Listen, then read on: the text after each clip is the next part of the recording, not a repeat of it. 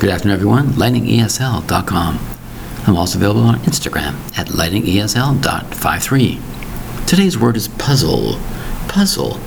P U Z Z L E. Two syllables for an important word called a puzzle. What's a puzzle?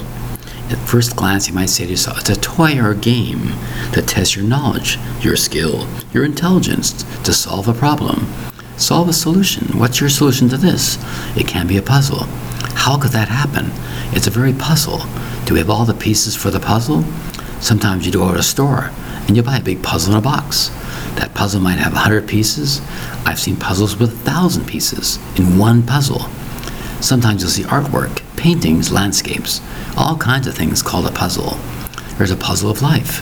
How did that happen? What are all the pieces of your life coming together to create your life story? It's a puzzle.